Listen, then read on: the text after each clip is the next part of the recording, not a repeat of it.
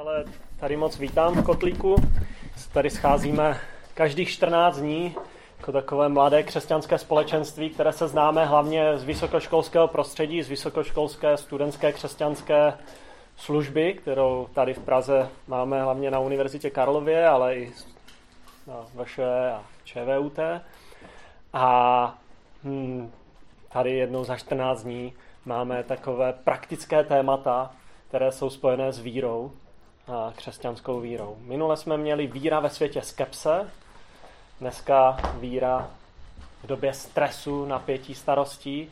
Příště budeme mít téma za 14 dní identity, kde se budeme víc povídat o tom, že jestli identita člověka má být zdravá, takže potřebuje cítit lásku, bezpečí, potěšení, že z něho má někdo potěšení a místo v životě, že v tomhle má místo. Takže to je pozvání na příště za 14 dní, dneska to bude trošku zaměřené na ty starosti a stres. A hmm, je to velké téma. Je to velké téma, každý z nás a, tomu čelí, starostem, stresu, téměř každodenně někdy. A když jsem byl student, tak jsem si dělal starosti ze zkoušek, které přicházely a v prváku to bylo velké napětí, co bude, člověk nevěděl, co čekat a byl z toho hodně vystresovaný, bolel ho žaludek, nemohl jíst. Když člověk eh, začal pracovat, tak měl stres a starosti, jak zvládne to nové období života. Když eh, začal vychovávat děti, tak měl stres a starosti, jestli obstojí. A když začali být nemocní rodiče a, a čelili jsme rakovině a dalším věcem, tak člověk měl stres a starosti týkající se lidí, kteří jsou o generaci starší nebo o dvě v případě babiček a dědečků a, a znovu čelil tomu, jak, jak, jak, co má vlastně dělat v těch situacích, jak v tom stát. A je to něco, co nás doprovází. A na druhé straně, jako Bible, a to křesťanské poselství říká, netrapte se žádnou starostí. Že ta výzva z téhle strany je, nepodléhejte těm starostem, nebuďte v tom trápení, nenechte to na sebe padnout, ale dokažte s tím pracovat tak, abyste byli, abyste byli v tom, ale abyste, aby vás to nepohotilo. Starosti uh, bychom mohli nazvat jako takovou zásilkovou nevyžádanou službou. Je to nevyžádaná služba České pošty nebo uh, dalších firm, které teď už jsou na trhu.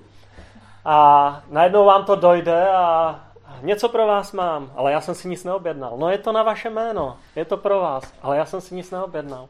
Kolik to stojí? 250 korun. Co to může být, když jsem si nic neobjednal? Tak chcete to nebo ne?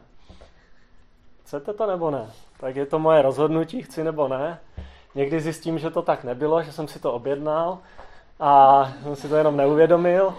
A, a, ale jindy Jindy uh, skutečně se to může stát a člověk si to neobjednal. A starost je taková nevyžádaná, skutečně nevyžádaná uh, objednávková služba, který já potřebuju vlastně říct ne. Potřebuju se s ní naučit pracovat s tou starostí. A o tom dneska budeme víc mluvit, jak, jak, jak pracovat se starostmi. Protože co dělají starosti, když nás to pohltí? Bere nám to energii, bere nám to čas, bere nám to finance člověk se nemůže soustředit plně na to, na co se soustředit má, protože jeho mysl, jeho mentální energie je tak vyčerpaná, když tomu podlehne, že nemá na to sílu. Jak čelit starostem?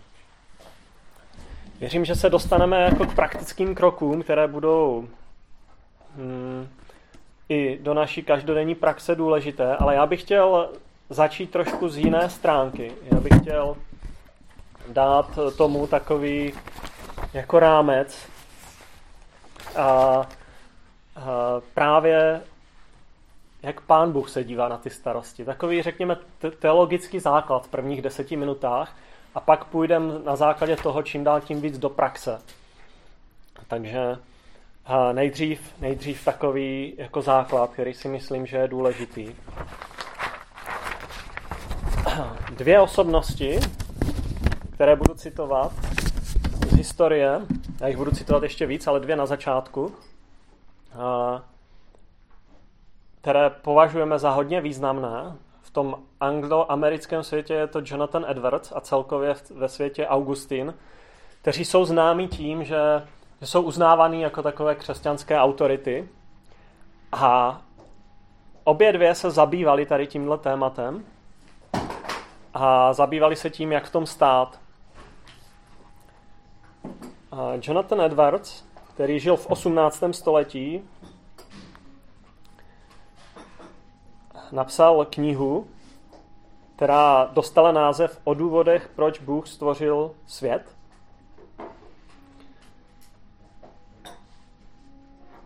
A on píše, jediným božím důvodem ke stvoření člověka nebylo získat kosmickou lásku a radost ze vztahu, protože ji již měl, nýbrž sdílet ji. Sdílet radost a lásku s dalšími, s dalšími lidmi, s dalšími stvořeními. A tohle, on říká, přesně odpovídá charakteristice Boha, jenž je ve své podstatě orientovaný na druhé. Jenž je uvolněný, volný, má radost sám v sobě, má lásku sám v sobě a proto je volný a orientovaný plně na druhé lidi. Nic mu nebrání být soustředěný plně na druhé a to, co má v sobě, sdílet s druhými. A Augustin ve asi jednom z klasických křesťanských děl, a, a, které má název O trojici, říká, naše schopnost milovat druhé je obrazem boží lásky, boží trojici společně a lásky k druhý, druhému člověku. My zrcadlíme tuto lásku. Z toho je patrné, že nás Bůh vyzývá k tomu, abychom s ním konverzovali, poznali jej a vztahovali se k němu. A je to proto, že chce sdílet svou vlastní radost. Modlitba slouží jako prostředek, jak se podílet na štěstí, potěšení Boha a jak ji sdílet pak dál. Jak tuhle radost přijmout a jak ji sdílet dál. Tak to jsou takové možná trochu složité teologické myšlenky, ale o co jde? Je tady nějaká jako láska a radost, která nás přesahuje a důvod, proč jsme tady podle, podle, toho, podle těchto věd, a, a které vychází na základě no, křesťanského evangelijního poselství, je, že my ji můžeme brát a díky tomu, že ji máme, že ji přijímáme, můžeme ji dávat dál. Augustin říká, Bůh chce sdílet svou vlastní radost, a aby byla naší součástí. A starosti a stres je něco, je, je jedna z klasických věcí, které nám brání toto naplňovat, sdílet radost, sdílet, sdílet lásku, protože jsme zatížení. Eh, to dokreslím ještě jednou pasáží z listu Římanům z 8. kapitoly, 14. a 16. verš. Tam je řečeno,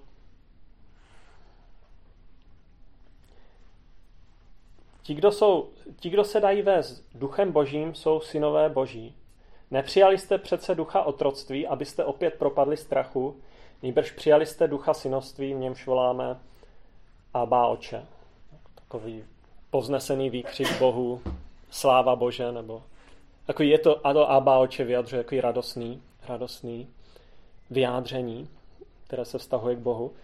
A tady je řečeno, že to, co jako nám dává Bůh, ta vyšší inteligence, která převyšuje uh, kosmos, ale zároveň je osobní, je, že nám nechce dávat ducha strachu, ducha otroctví, že jsme nepřijali od něj tohodle ducha, že to není jeho duch, že z něho vychází něco jiného. Takže já vím, že když mám tendence podléhat strachu, za prvé, není to něco, co má Pán Bůh pro mě a starostem. Za druhé, ta boží přítomnost mě toho může zbavit a chce zbavit. Bož, čteme, že boží duch nás zbavuje strachu.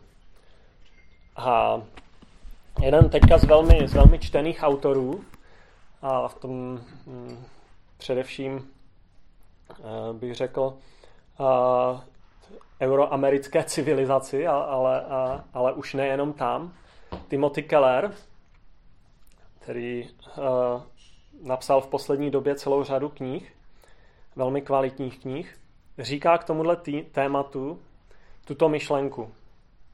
Duch, po, duch Boží poskytuje věřícím existenciální vnitřní jistotu, že jejich vztah s Bohem se již neřídí jejich výkonností a plněním závazků, jak je tomu ve vztahu mezi zaměstnavatelem a zaměstnancem. Ještě jednou. Duch Boží poskytuje věřícím vnitřní jistotu, že jejich vztah s Bohem se již neřídí jejich výkonností a plněním závazků, jak je tomu ve vztahu mezi zaměstnavatelem a zaměstnancem.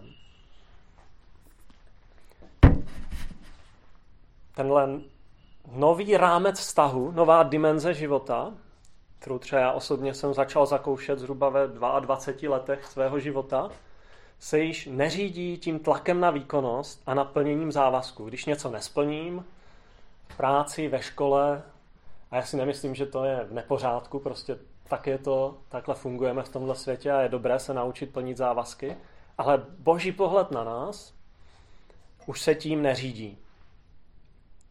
A jako otec často vyvíjím tlak na děti, aby plnili nějaké závazky, ale zároveň chci, aby věděli, že můj vztah, moje láska, moje přijetí, moje to bezpečí, které můžou mít u nás, se neřídí tím, že když ten závazek nebo když něco nesplní, že je člověk jednoduše nebude mít rád.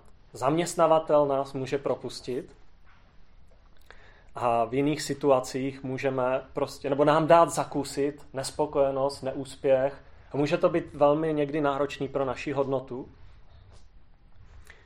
ale hm, boží pohled už se tímhle neřídí. Chce nás bavit strachu. Ten duch boží proměňuje tlaky tohohle světa, nebo může proměňovat ve vnitřní důvěru, klid a radost. A to je to, o čem dneska budeme mluvit. Jak ve stresu a starostech přejít k radosti. A jedna z věcí, která vychází z tohohle tématu, je, že člověk může mít uchopenou realitu, že je, tak my tomu říkáme boží synovství nebo synovství, že máme nové synovství, které nás bavuje strachu v tomhle světě. Protože je tady nový vztah, nová dimenze vztahu, ve kterém ta největší bytost a nejsilnější bytost vesmíru je na naší straně. Je na naší straně a už se to neřídí tou výkonností a tlakem na plnění některých věcí. A když něco děláme, děláme to proto, že jsme osvobozeni od strachu a děláme to proto, že chceme, že máme radost toho, že děláme dobré věci. Tak to je ten ideální případ. To je značka ideál. Ale ten život funguje tak, že často v tom bojujeme a potřebujeme se v tom zorientovat a vyznat, co se děje v nás, co se děje v tom okolí a jak, jak já v tom můžu stát. Aha. Timothy Keller ještě říká, ještě přečtu dva citáty a pak půjdeme, pak půjdeme od tohohle tématu dál. On říká k tomuhle tématu ještě to, že modlitba je způsob, jak si přístup k boží lásce uvědomovat, pocitovat, přivlastňovat si ho a tak prožívat životní klid a sílu čerpanou z ujištění, že jsme milováni. Ještě jednou to přečtu, ten citát od Timothy Kellera, on je trošku delší a je to z této knihy Modlitba, kterou moc doporučuji. A vlastně rozebírá tam tyhle ty věci. On říká, modlitba je způsob, jak si přístup k otcovské lásce uvědomovat, pocitovat přivlastňovat si ho a tak prožívat životní klid a sílu, čerpanou z ujištění, že jsme milováni. O tom možná bude ještě víc, to téma za 14 dní, životní klid a síla z toho ujištění, že já jsem milovaný, že jsem důležitý, že jsem cený. Ale co si tady z toho můžeme vzít, je, že máme přístup. Máme přístup. A můžeme přicházet. A Obzvlášť myslím si, že prezident Kennedy byl známý tím, že měl hodně dětí a ty jeho děti měli přístup. Měli přístup do jeho pracovny, byli s ním a když chtěl nějaký státník, ministr zahraničí nebo kdokoliv, tak se musel objednat, vyžádat si audienci, která trvala několik měsíců. Ale bylo to tak v případě jeho dětí? Rozhodně ne. Oni mohli kdykoliv přiběhnout a on byl známý tím, že, že a, když neměl pracovní povinnosti, že byl s nimi rád. Je tady otevřený přístup. Protože je přístup, máme přístup sem, můžu přicházet těmi dveřmi. Protože přicházím těmi dveřmi, tak můžu něco zakoušet. A důsledek toho je vnitřní síla a klid. A někdo může jít tady kolem a vidí, že jsou zavřené dveře. Říká, tak asi se tady nic neděje. Ale když zač- zmáčkne tu kliku, ví, že najednou je to volné, může jít dovnitř, může jít dál a má ten přístup také. A někdy my jdeme kolem těch dveří a říkáme si, tam to nebude, tam, tam se až tolik neděje, já se musím s tím vypořádat sám. A modlitba je způsob, jak, nebo cesta, jak se s tímto vypořádat. A poslední citát, který bych hm, vám rád přečetl, je od Martina Lutera. A když eh, čteme něco od reformátorů 16. a 17. století, my ve škole jsme slyšeli spoustu věcí od reformátorů, o reformátorech, o lidech v minulosti a některé nebyly pozitivní. A já bych tomu chtěl aspoň krátce něco říct, protože a, je, je hrozně lehké s dnešním pohledem hodnotit něco, co bylo v minulosti, kde třeba zrovna tady ta osobnost Martina Lutera, kde byla ve stresu obrovském, kde mu šlo o život, kde šlo o život jeho dětem, manželce a zároveň on byl velmi často dotazovanými, dotazovaný autority, autoritami jeho světa, představenými politickými vůdci, na názory, na věci, ve kterých on se nepohyboval denně, které měli řešit oni. Ale protože ta doba byla taková, on byl obrovskou autoritou pro ně, tak se ho ptali i na některé věci. Příklad, jak se vypořádat s tureckou invazí, nebo s invazí Osmanské říše. Jaký mít postoj ke komunitám židů, které jsou velmi početné, nebo rozrůstají se. A tak někdy lidé v dnešní doby mají tendenci vytrhovat věci z kontextu a říkat, no, on se mýlil v té a v té věci, nebo tak a tak, ale nikdo z lidí nezakusil jako tak, osobní, tak silné osobní stresy v dnešní době, jako třeba tady ta postava. A tak si myslím, že někdy to hodnocení musíme brát s rezervou, že to není úplně fair, co jsem třeba někdy četl. Ale někdy čteme i velmi pozitivní věci. A víme, že Martin Luther v, v určitém období kolem třicítky, když byl augustiniánský mních, zakusil osobně boží přítomnost, boží lásku. Do té doby to nevnímal a necítil. A z toho vychází jeho obrovský zvrat v životě, obrovská změna a snaha reformovat to, co bylo, když si uvědomil, že to nestálo vůbec na, na hodnotách evangelia, ale, ale už, už to bylo mnohem víc pohlceno duchem doby a tradicí. A on říká, hmm, skrze tvé milosrdenství vštípené do našich srdcí a uklidňující důvěru ve tvou otcovskou lásku, nyní můžeme okusit sladké a příjemné aroma dětinské jistoty, z toho, že tě můžeme radostně nazývat otcem, poznat tě a milovat tě a obracet se na tebe pokaždé, když se ocitneme v nouzi. No to je něco, co si tady tento člověk uvědomoval a co se naučil. Zakoušet aroma dětinské jistoty, poznat, milovat toho, kterého může nazývat nově otcem a obracet se na tebe pokaždé, když se ocitneme v nouzi. Obracet se pokaždé, když se ocitneme v nouzi. A to je něco, co on do 30 let neuměl, i když byl e, mních. Denně se modlil.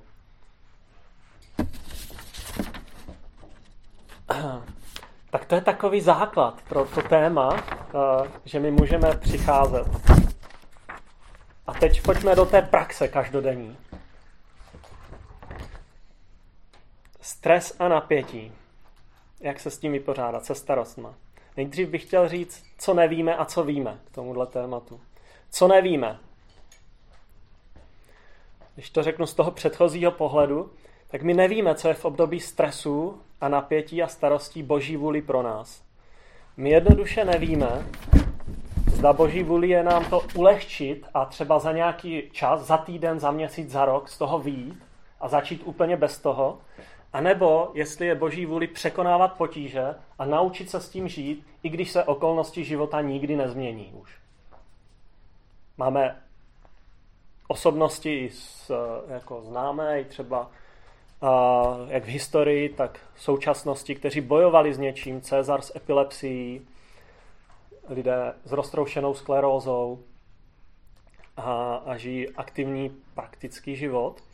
Prostě některé okolnosti už se nezmění do konce života a my se potřebujeme s nimi naučit žít. Ale my někdy nevíme. Někdy už to víme. A někdy může být mnohem víc pro nás se naučit překonávat. Naučit se v tom mít klid a vnitřní sílu, i když se okolnosti nezmění. Za komunismu někteří lidé ve stresu a napětí emigrovali, začali život úplně od znova, od nuly, Moje teta se strýcem odešli v roce 1969 přes Dunaj na Slovensko, jeli do Bratislavy a tam přešli, měli převozníka, který je převedl do Dunaje, přes Dunaj do Rakouska. Odešli a někteří zůstali a žili tady. A pro ně určitý tlaky skončily a napětí, jiní se s nimi naučili žít. A ze zkušenosti osobní bych řekl, že některé věci skončí určitě, a je to fajn, že skončí, že si uf, oddychneme. A s jinými se potřebujeme naučit žít. Potřebujeme se naučit žít, aby jsme byli šťastní navzdory. Být šťastní navzdory.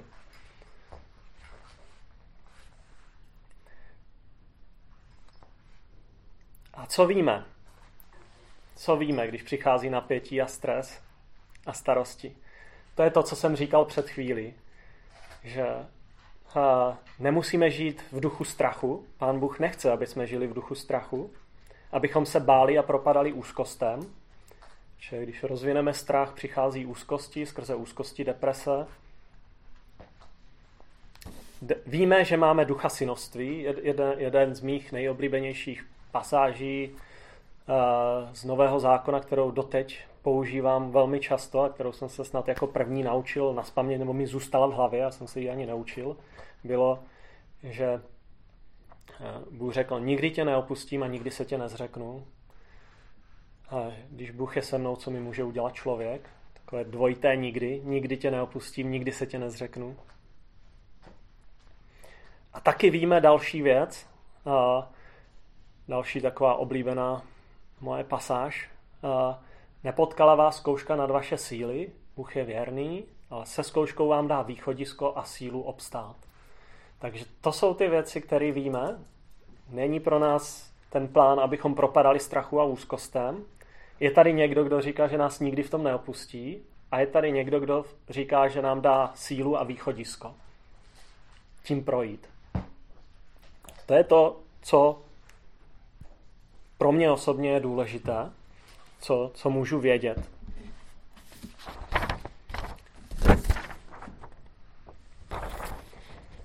Tak jaké jsou kroky? Nějaké praktické věci, jak utišit ten stres a napětí a starosti? Už možná tady některé jsme naznačili a dá se z nich něco vzít.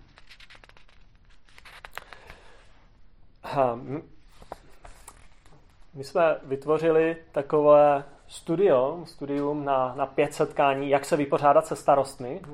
Můžu ho velmi doporučit. Akorát jedno téma je tak na tři čtvrtě hodiny. Takže pětkrát tři čtvrtě hodina na to nemáme dost času. A jsou tam témata, jako je disciplína mysli, jak, jak, jak zvládat dobře svůj mysl, téma, jak se učit vděčnosti a tak dále. To jsou důležitý témata. Zdravá životospráva mysli a jak se učit ve starostech surfovat na vlnách radosti. Starost je, může být taková vlna, když jsme u moře, tak někdy přichází malé vlnky a někdy přichází velké vlny, když to moře je rozbouřené. A, ale ty vlny jsou na moři pořád. Nejde mít moře bez vln. A to je trošku jak v našem životě. A a ti nejlepší surfaři se těší na tu velkou vlnu. Když přijde, tak berou prkno a jedou po té vlně a mají z toho radost. To může být i náš život. Když se naučíme pracovat se starostmi a když pak přichází ty velké starosti, tak můžeme vzít to prkno a proměnit tu starost v určitou radost. A co může být pomocné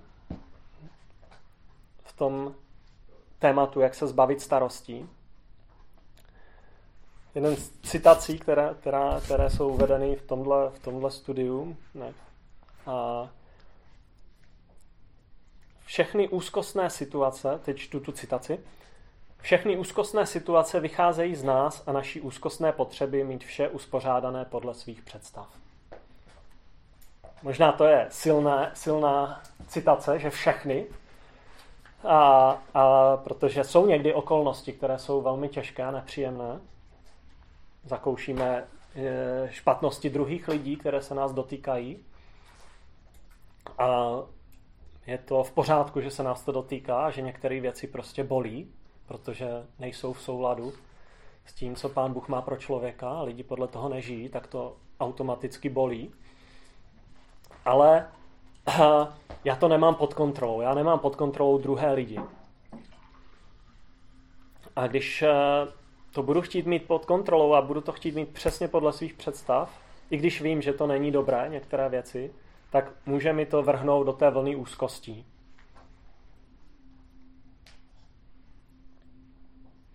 A v důsledku starostí se může rozvinout takový nebezpečný trend. Pokud jsme věřící, tak můžeme být zklamáni, že Bůh neusměrňuje věci tak, jak já chci. On to neusměrňuje tím směrem, jak já chci.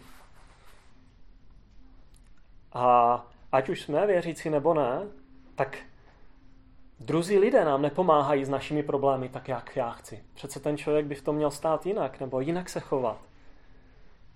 A, a možná někdy můžu mít pln, úplnou pravdu, ale potom to nebezpečí je to, že se rozvíjí takový duch zklamání v mém srdci. Duch zklamání a kritiky z lidí. Jsme zklamaní a máme pocit, ať už Bůh nejedná, jak já chci, druzí lidé nejednají, jak já chci.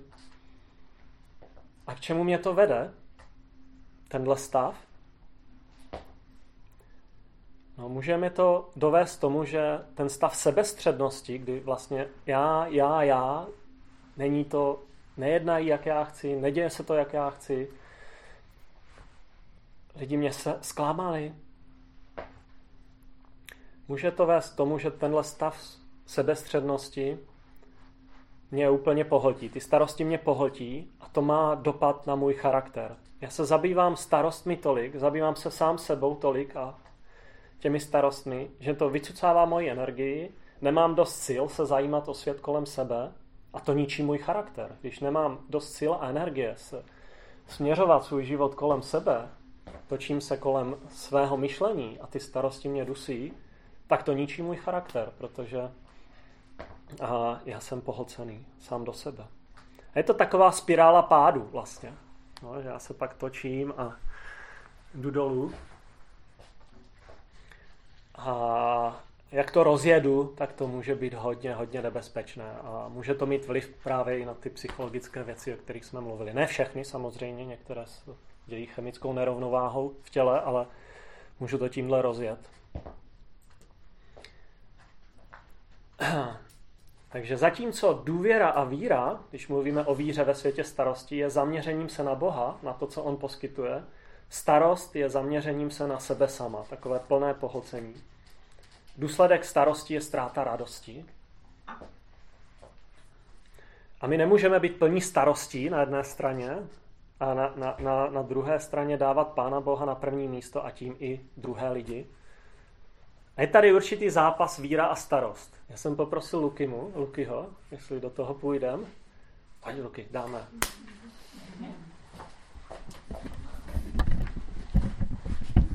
Tak, já jsem starost Luky je, Luky je víra. A přichází starost.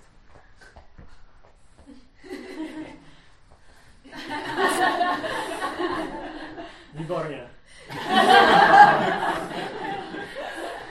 A opačně přichází starost.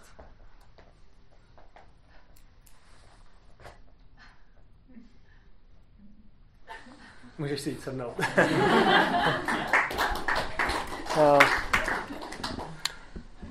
Takže a v prvním případě on tu starost napálil a co v druhém případě, co dělal? Nedělal nic. Co to ilustruje, nebo co jsem tím chtěl ilustrovat? Já myslím, že jste to asi pochopili. A jako nejde, nejde vyhrát na starostmi bez aktivity, bez naší aktivity. Bez, bez, nejde vyzrát nad tím a vyhrát, když já budu čekat, jak se to vyvine a ve skutečnosti se stane to, co jsme ilustrovali. Vlastně mi to zacpe uši, já jsem mu zacpal uši, možná nebylo vidět. Zacpal jsem mu uši, zacpalo mi to uši, neslyším vás, mám zacpaný uši a soustředí mě to jenom na tu starost.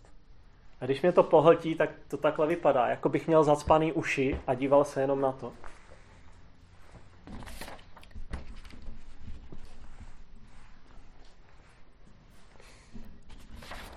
Tak eh, jak používat to surfařské prkno víry a radosti?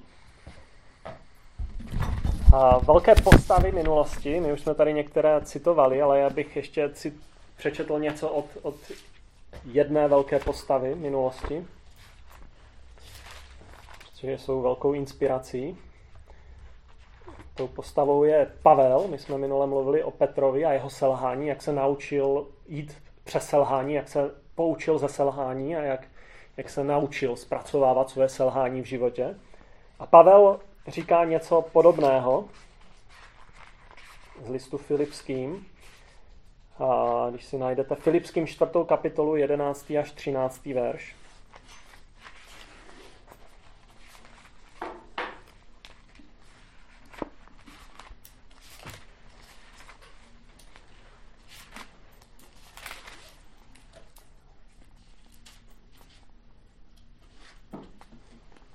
On říká tam, ne, že bych si naříkal na nedostatek, naučil jsem se být spokojen s tím, co mám. Dovedu trpět nouzi, dovedu mít hojnost ve všem a do všeho jsem zasvěcen, být cit i hladov, mít nadbytek i nedostatek. Všechno mohu v Kristu, který mi dává sílu. Ještě v dalších překladech by to bylo výstižnější, ale on tam říká, naučil jsem se. Já jsem se naučil. A v kontextu téhle pasáže on říká, byly pro mě těžký období života, měl jsem nedostatek, byly pro mě dobrý období života, měl jsem nadbytek, ale já jsem se naučil ve všem, ve všem být spokojený. Naučil jsem se to. Jestliže jsem něco naučil, on to někdy neuměl. On se to musel naučit. A my se to můžeme naučit. Stát ve světě stresu a starostí dobrým způsobem. Jak zhrnout těch pět hodin studia do deseti minut? Jak se to naučit? Já mám tady pár pomocných bodů jenom. Za prvé, já potřebuji přijmout stres a napětí, tu starost jako realitu, jako součást každodenního boje. Jo? Box. Je to každodenní boj vlastně. A je to můžu buď pustit do sebe pasivně a nechat si zacpat si uši, anebo prostě Můžu to držet od sebe. Je to prostě normální. Ten boj je normální. Neděje se nic neobvyklého. A někdo může být jako už frustrovaný z toho, že to pořád a pořád přichází a musí řešit. A tomu může vysávat energii, ale to je normální. Stres a starosti v tomhle životě, v tomhle světě jsou každodenní součástí života. Potřebuji na ně dobře reagovat. A druhá věc, já můžu vyznat tu starost, když už vidím, že mě to pohlcuje, jako něco, co Bůh pro mě nemá. Je to něco, co je hřích. Není to v pořádku, že se moje mysl kolem toho točí. A já to potřebuji vyznat, že tohle není ten směr, kterým chci jít. Mimo jiné to slovo, které se do češtiny překládá hřích, v řečtině jeden z těch překladů je doslova minout se cíle, to řecké slovo. Tohle není cíl, kterým já mám mít v životě, nechat se pohodit starosti. Min, min, já se míjím toho cíle v této situaci, toho, co mám žít, a já to potřebuji odmítnout, vyznat. Já to dělám tak, že řeknu, pane Bože, tohle ne, tohle pro mě nemáš. Děkuju, že i za tuhle, za tuhle, za tuhle mo, jako moji starost, za tuhle špatnou myšlenku Ježíš zemřel, že to je odpuštěno. A já jdu, jdu dál bez toho, dej mi sílu už na to nemyslet a mám nějaké praktické věci, jak říkám ne těm myšlenkám. Prostě řeknu tomu ne a naplním mysl něco, něčím jiným. A, takže to je druhý bod, že já si potřebuji uvědomit, že to je minutí se cíle, když mě to začíná pohltit, že to není to, co, co je v pořádku a bojuju s tím. Třetí bod je životospráva mysli. Ten boj, ten box je o naší mysl. Je to tady. Jo? Problém nejsou ty věci kolem, ty nepříjemné okolnosti života někdy, ty tlaky v práci, tlaky v rodině, nemoci, které přichází na moje rodinné příbuzné, na rodiče, na, na manželku. Já můžu tady to vybojovat. Izajáš 26.3, přečtu pár myšlenek o mysli a zase čerpám, čerpám z té obrovské studnice moudrosti které, které, o které věřím, že, že je velmi praktická, a protože je z, ještě z vyšších složek sfér je od Pána Boha. Izáš 26.3 Jsem to chtěl vzít mobil.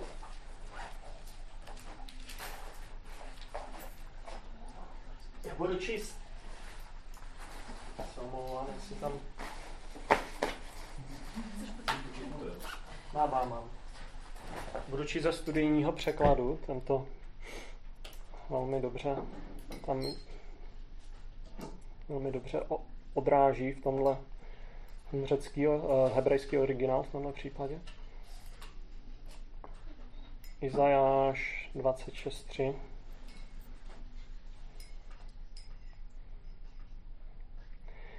Mysl upevněnou v tobě budeš střežit dokonalým pokojem, protože tobě důvěřuje. Důvěřujte hospodinu až na věky, protože v hospodinu je skála věku. Mysl upevněnou v tobě. Budeš chránit dokonalým pokojem. Takže životospráva mysli. Tu mysl potřebuji upevnit. Mysl upevněnou. Opevnit, upevnit. A já jsem už říkal, jak, jak to dělám. Bůh nám nedal ducha strachu, odmítáme strach, odmítám to.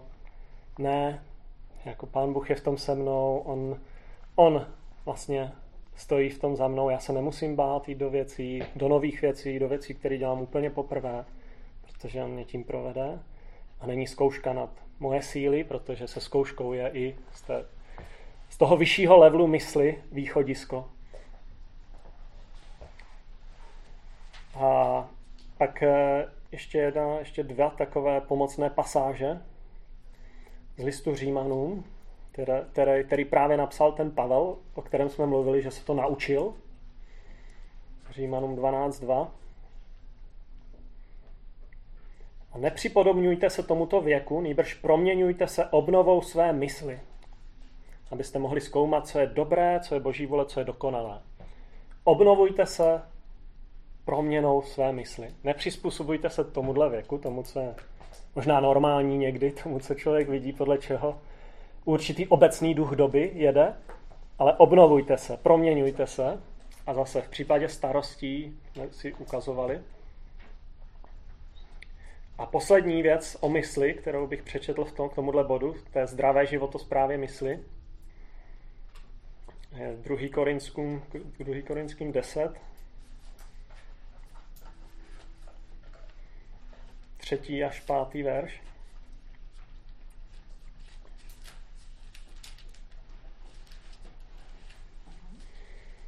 Tam je, neboť ačkoliv žijeme v těle, nebojujeme podle těla. Zase čtu ze studijního překladu. Ačkoliv žijeme v těle, nebojujeme podle těla. Zbraně našeho boje nejsou tělesné, ale mají od Boha sílu bořit opevnění. Boříme rozumování a každou povýšenost, která se pozvedá proti poznání Boha. Uvádíme do zajetí každou myšlenku uvádíme do zajetí každou myšlenku. A proč je klíčové uvádět do zajetí každou myšlenku? Protože některé myšlenky jsou jak vír v počítači, které tu, tu síť destruují. Je to vír, který ze začátku vypadá, možná ho nevnímáme vůbec, ale pak to ten systém rozloží. A já potřebuju prostě dávat do, do poddanství ty myšlenky, tady je řečeno Kristu, prostě to co, je od, to, co je z boží strany. A my už jsme si říkali něco, co je z boží strany. Nepodléhat starostem, duch strachu, je východisko v té situaci, dostanu sílu v pravý čas a tak dále. A tady je řečeno, zase ten stejný autor Pavel, který se to naučil, říká, nejde to po lidsku, potřebujeme použít vyšší zbraně, lepší zbraně. A někdy tou zbraní jsou právě pro mě tyhle pasáže, které čteme, že si je pročtu a je mi to jasné. Myšlení, mysl. Zaměř se dobře. Tohle je jedna ze zbraní. Druhá zbraň, o které jsme mluvili, je modlitba. A třetí zbraň je box.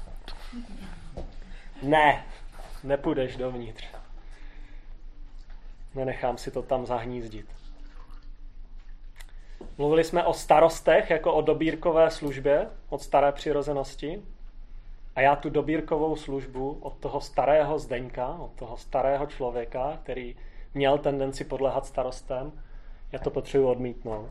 Ne, ta cena je moc vysoká. Když to dobírku přijmu, vždycky zaplatím cenu. Moje energie, moje vnitřní síla, moje myšlení, moje vztahy s druhými lidmi, moje finance. Když tu dobírku nepřijmu, odmítnu, potom nemusím platit, že jo? Nezlobte se, já jsem si to neobjednal. Musíte si to vzít zpátky.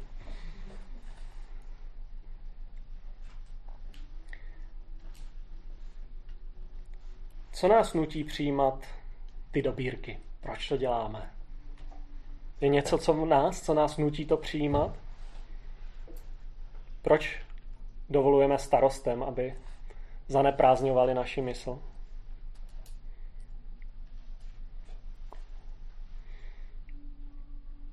Možná tam může být víc věcí. Možná tam může být i takový pocit, aspoň u mě, takového mučednictví.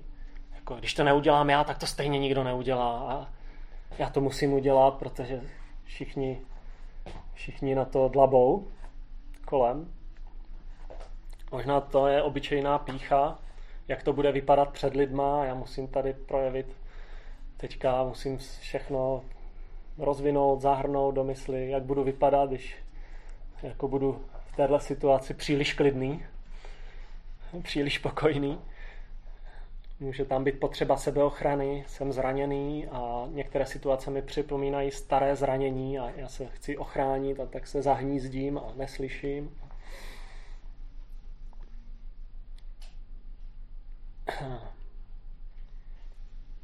A pokud jste jako já a máte tu otázku, jak to zvládnu, jak zvládnu projít tady tou situací, když na mě jdou starosti nebo něco, něco, co je nepříjemné v životě. A nemusím to zvládnout. Já můžu jednoduše osobně v tom být s Pánem Bohem, klid, je tady východisko, mysl upevněnou v tobě chráníš pokojem, je tady východisko. A moje otázka je ta hlavní. Co mě, pane Bože, chceš skrze tu situaci naučit? Co se mám naučit v tomto období života, který není třeba příjemný? Co mě chceš naučit? Websterův slovník překládá, mluví o slově obstát. Obstát. A on říká, obstát v životě znamená doslova vytrvat navzdory nepříznivým okolnostem. Obstát znamená vytrvat navzdory nepříznivým okolnostem. Mně se to asi líbí, tady ta citace eh, z Webstrova naučného slovníku. A, a to, co mi v tom pomáhá, je, co se mám naučit. Jak obstát, jak tím projít v klidu, pokojně a a co se mám učit v této situaci. Já vím, že Pán Bůh je v tom se mnou a že dá východisko.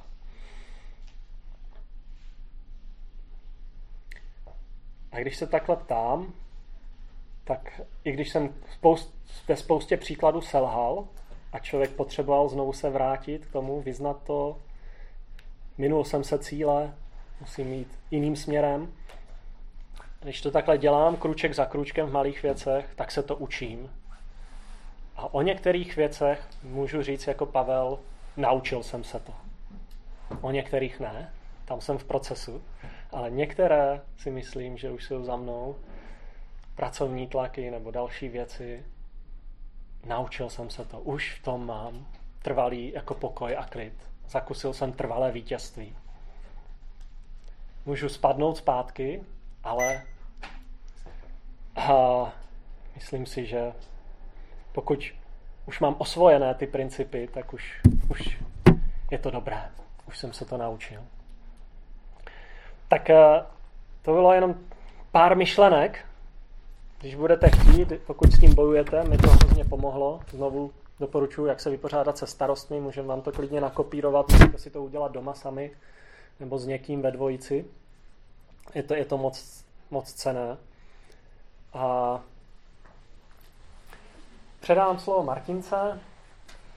A jak vám moc, moc přeju, abyste vítězili v tom boji se starostmi, abyste se to naučili, abyste dobře boxovali. A skrze box vstupovali na to prkno radosti. A ještě jsem chtěl říct malou myšlenku, jak, jak to prkno radosti znamená spokojenost. Já můžu být spokojený, co se mám naučit, je to dobré, já se můžu tady naučit nové věci a můžu jet ve spokojenosti po tom prkně.